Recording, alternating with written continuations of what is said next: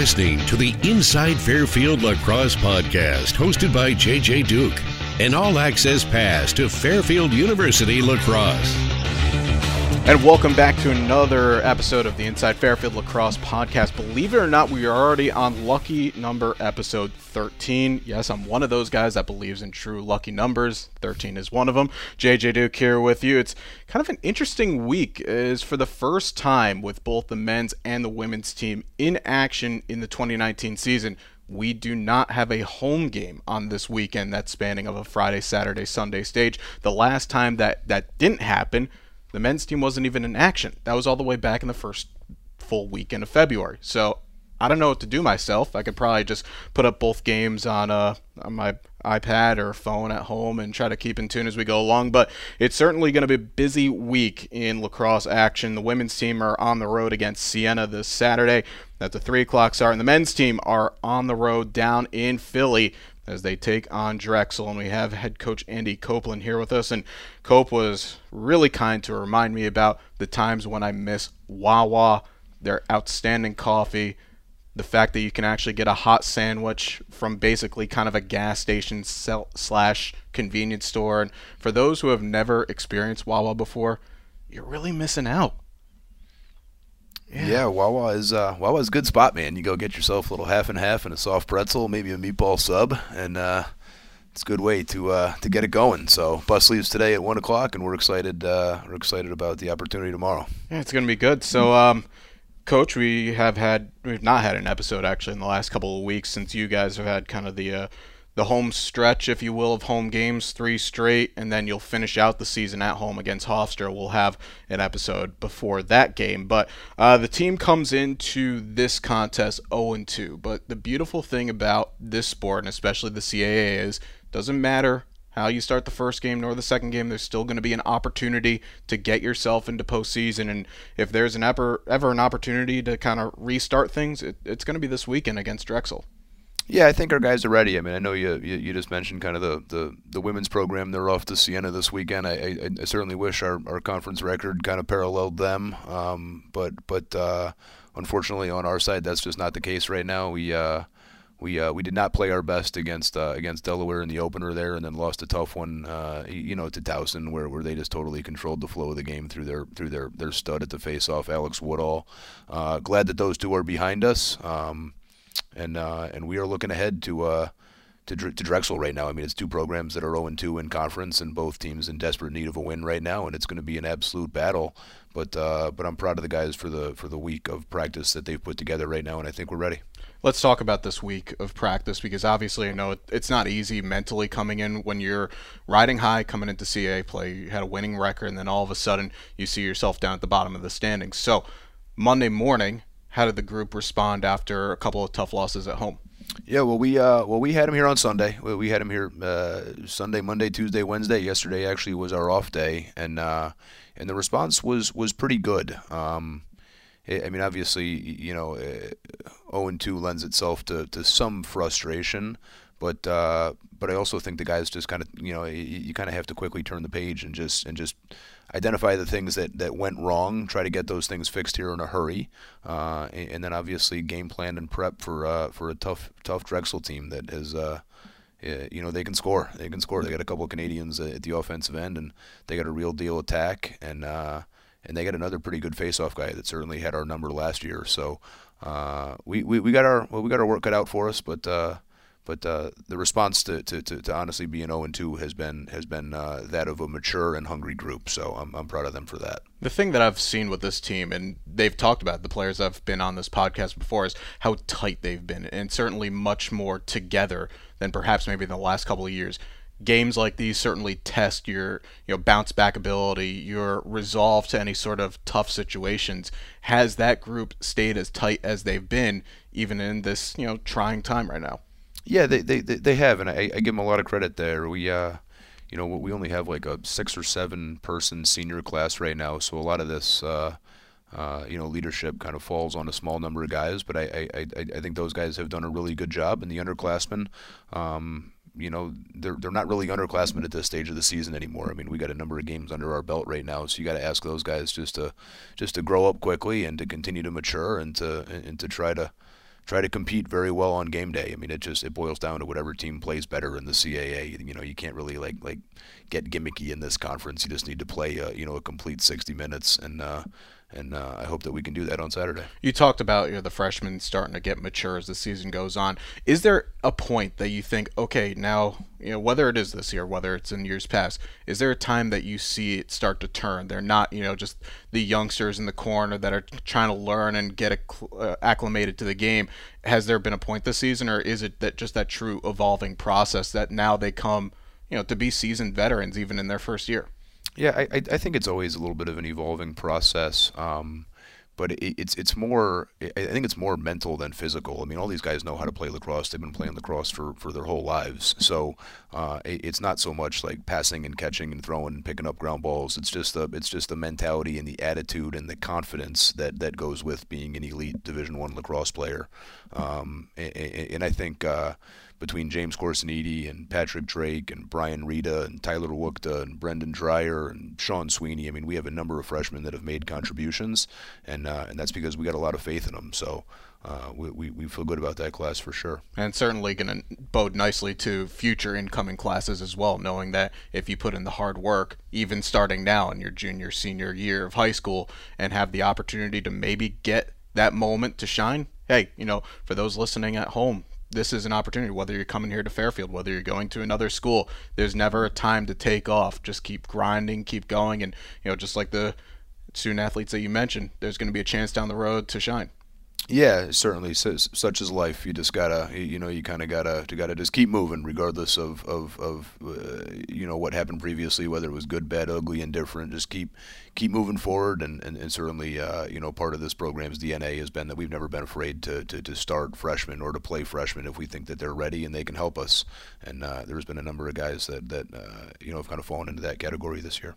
Couple of guys I want to talk about in the last few games that have stood out. First, you talk about players that have come in and really made their stand. And obviously now as a junior, Dylan Beckwith just continues to do what he has been doing.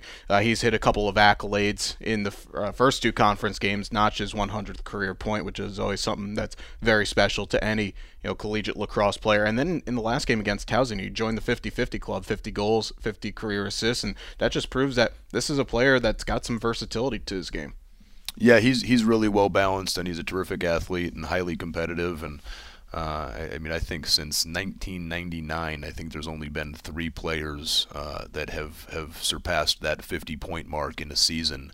And I guess it was Colin Burke, Colin McClendon, and I think Dylan Beckwith right now is at 49 points, so he's kind of on the verge of surpassing that.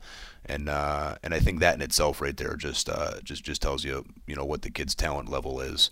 And, it's him along with 2 freshmen there at attack. So obviously he shoulders a lot of the burden there, and teams certainly game plan for him. And he's been able to rise to the occasion despite all those things. You talk about the 2 freshmen in Patrick Drake and Brian Rita. Drake, he's third in the conference in freshman scoring this year, putting up over 20 points this year, and Rita is not too far behind as they have grown now with Beckwith in on the attack, and knowing that you're going to be returning all 3 of those guys come next season as well, so the core stays there. Where have they shined over the past couple of weeks? You mentioned that attack returning. I think our whole close defense returns too, and goalie face-off returns. So I mean, look, that's the silver lining here, is that we continue to feel like the future is bright. But the ultra competitive side of me and my staff and our guys is that we want this thing now. So back to the freshmen there. I just think they've kind of been steady and dependable, and they haven't been like careless and reckless with the ball. They haven't really tried to do too much. Both of them are high IQ guys that just kind of have a simple but efficient game, and those characteristics really go a long way with me. And you talk about some guys that are disciplined with the ball as well and making right decisions. I've loved personally when watching from the broadcast perspective, 2 defenders, George Elmquist and Jake Tymon. They've really come into their own this season, have their roles kind of pushed a little bit more into the proximity, saying that you guys are going to get your chance here and get the job done. Elmquist, 12 caused turnovers in the last 3 games. Tymon with multiple ground balls caused turnovers in the last couple of games, and again, it's kind of fueling that fire of the young core. But again, these are the 2 guys, how I'm seeing they're standing out. Yeah, they're I mean, you mentioned two guys that are complete studs there. I mean, George is, you know, he's 6'4", he's 200 pounds, he's a lefty, checks hard, has a really good IQ, kind of understands the flow of the game and just kind of our defensive scheme and systems. And then Jake's a young man who actually is a local product, went to Fairfield Ludlow, transferred actually from Mercyhurst, and I've known Jake for a long time, and he's rock solid in terms of just who he is as a human being, and he's got a really good stick, he's got a good frame on him, and he certainly has made an impact at the Division I level, and he did that in a hurry. And then you also got two other juniors in Andrew Murrow and Brian Cosgrove that have kind of been the core of our defense. So all four of those guys are studs. All four of those guys are back next year, and you know, we feel very confident that we can kind of build a quality system around those four. You talk about guys that are coming in transferring, like a Tymon comes in from a Division II club in Mercyhurst. How big of a jump is that, truthfully, from a Division II level? He played at Ludlow. I went to Ludlow as a student myself a long time ago. I know that program has done some really good things in the past here in Connecticut, but it's certainly, there's a gap between the two. So how long did it take him to kind of get into the ebb and flow of Division I play? I think there was probably a little bit of a learning curve there for him. I mean, I think I'll start just physically. I mean, he looks a lot different right now than when he arrived a couple years ago. He really has leaned out. His cardio is terrific. You know, he's a worker, and he just looks. He kind of passes the eyeball test of looking like a Division I athlete right now. So that was probably his biggest adjustment. But he's handled every step of his growth and maturation really, really, really well, so we're proud of him. It's good to hear. And now we kind of look forward to the game coming up, but the one thing that I do want to touch on, you talked about Alex Woodall last week for Towson. Obviously, this is a man who's mastered his craft at the dot, but the beauty of that is there's video. You can start to learn things you can take away. Frankie Labetti, obviously, it wasn't his day that day, but what has he learned in the past couple of days in what has been a very hard week of practice that he can put together come this Saturday at Drexel? Yeah, a lot of the face-off stuff is matchup-based. I mean, we certainly rolled Frankie out there first, but we probably rolled five different guys out there, and we just didn't really have a matchup that we felt like, you know, we could beat Woodall with consistently. So, you know, tip your cap to him. I mean, I think at the end of the day, that kid, you know, I could see him being a first-team All-American or second, third team. I got to imagine he's a teamer, you know, so, you know, I'm glad he's a senior and he's kind of creeping up on graduation. But moving ahead to Drexel, they got a really good guy there at the X in their own right. So, you know, Frankie's just going to be Frankie, and then we feel like we have a lot of other good options there with Will Kirschner and Liam Lynch and Billy McMenamin, and if we have to put a poll up there, we can go ahead and do that as well. But yeah, that face-off is going to be highly important to kind of determining the winner of Saturday's contest. Yeah, as you mentioned, Drexel, they got Jimmy Coitos there hitting at, you know, 52.5%, give or take a couple decimal points. But it's a group in Drexel. In the past that I've seen the teams, now obviously haven't seen them this year in person, but they've always been a team that kind of emulates not only just the true blood of what the CAA Lacrosse League is, but also a similar team that you have out there as well. A very scrappy team, one that's not afraid from stepping up into a challenge that can slow things down but then pick up the pace at the right times. And you guys have played some very entertaining games in the past, especially even last year. It wasn't a victory, but it was a 16-14 game with 19 guys scoring goals between both teams, and you don't often see that, but you know, it's nice to see two teams that are evenly matched. You never know what's going to happen. Yeah, I think that's fair. I think I think we are similar in that neither of us play a style that is too conservative. You're willing to kind of be opportunistic and try to create some early offense and run a little bit from defense to offense if it's there. You know, but then both of us feel very confident in our personnel there too, to kind of play a little bit of a slow down style if you need to, kind of late in the fourth. But look, it's gonna be like 78 degrees down in Philly tomorrow. I mean, we got to prepare to play a number of guys.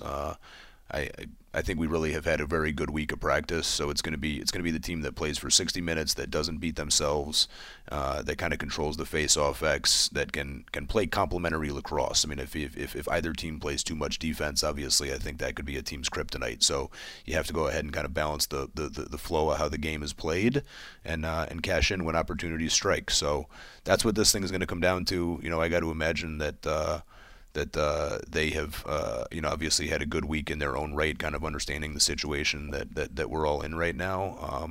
But our focus is just on us and making sure that we can play as well as possible. You've mentioned weather now a couple of times throughout this podcast. So I look outside the window right now. It's about 44 degrees, give or take. Kind of damp, dreary, miserable, a little bit of rain in there. Sports now has become so much into the science behind things and how players can adjust, how can they, respond to different situations. It's going to be 30 degrees warmer, as you mentioned, probably a little bit of humidity down there as well. So in the, the backroom staff, how much has that gone into thinking about, okay, how much do we manage the workload in the build up to this, knowing that it's going to be a lot different in the elements, and one that this team actually hasn't played in all year because we haven't had, that weather this year? Yeah, I mean, to be honest with you, I didn't spend Sunday through Wednesday kind of thinking about what the weather was going to be on Saturday. Sure. It really just kind of came to my attention yesterday, to be very frank. So, kind of today, tomorrow morning, we'll make sure that the guys are hydrating a lot, and then probably just in terms of how we manage our personnel early on in the game. We'll probably go ahead and play more guys, and then as the game kind of shrinks down late in the third and the fourth quarter, you kind of shrink your bench a little bit. But you got to make sure the guys are fresh down the stretch, because I got a feeling this could be a pretty tight one. You also talked about the three main attackers that this group has, and it seems like this trio of Reed Bowering, Matthew Varian, and Marshall King have been there roughly forever. That's kind of how it seems in college sports, but you don't have guys leaving early. They stay all 4 years, and that's the beauty. You can build that core. So when you look at that group and say, okay, how do we match up against them, how does this team kind of keep that trio quiet and force other options to come into play? Yeah, you need to know who they are, certainly. I mean, the two Canadians they got on the wings, I think, are complete studs, and they've hurt us in the past. So, both coaching staffs are watching film. They're watching kind of how teams tried to defend their opposition, kind of the past few years.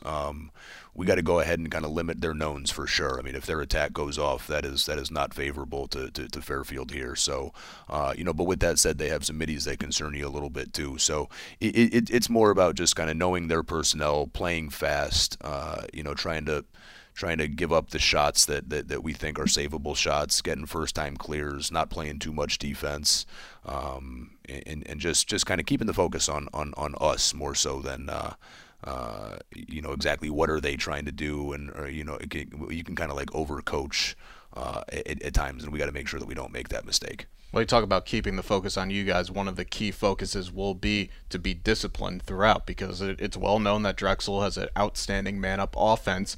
They're running at 45%, which is top 5 in the nation. They lead the nation, goals scored on the man-up, and they also have drawn 51 opportunities, which is the most by far in any team in the nation. So certainly discipline has to be a big key, and I would have to imagine you've talked about that quite a bit in the build-up. Yeah, those stats we talked about at length when we were doing our Drexel intro on Monday. So certainly not a team that you want to go man down against. I think they have created that number of man ups just because they dodge really hard. And, it's not with reckless abandon, but they force you to stop them. So you need to be disciplined on ball. You need to be disciplined as the slide guy. You need to be disciplined in your recoveries. And if we can do that and keep them out of the man up, that certainly is going to be a key for us. And at the end of the day, as you mentioned, this is going to be one that comes right down to the end. And it's also important, I would have to presume, having that focus for the 60 minutes, know that no matter what the score is, and you could judge it actually how by last year's game went, where there were a couple of big runs. Your team had a few of those big runs as well, so you can never take your mind off thinking that, okay, 5 goals down, this one might not be over. It's never over until that final whistle. You just have to keep pushing and pushing, and hopefully Fairfield has the last possession with the chance to win the game.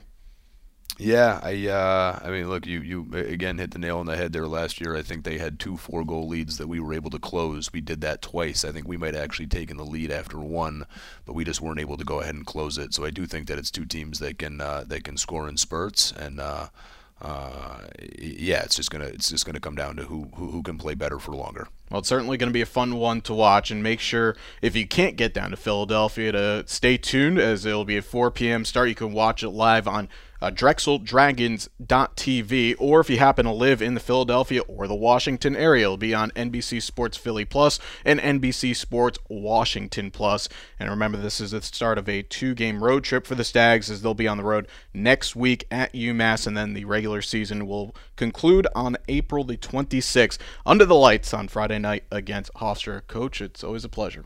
Likewise, JJ. Thanks for the time. That's going to do it for this episode of the Inside Fairfield Lacrosse podcast. Make sure to stay tuned with us on social media at Fairfield Stags, at Stags Men's Lax, and at Stags Women's Lax. So until next time, go Stags.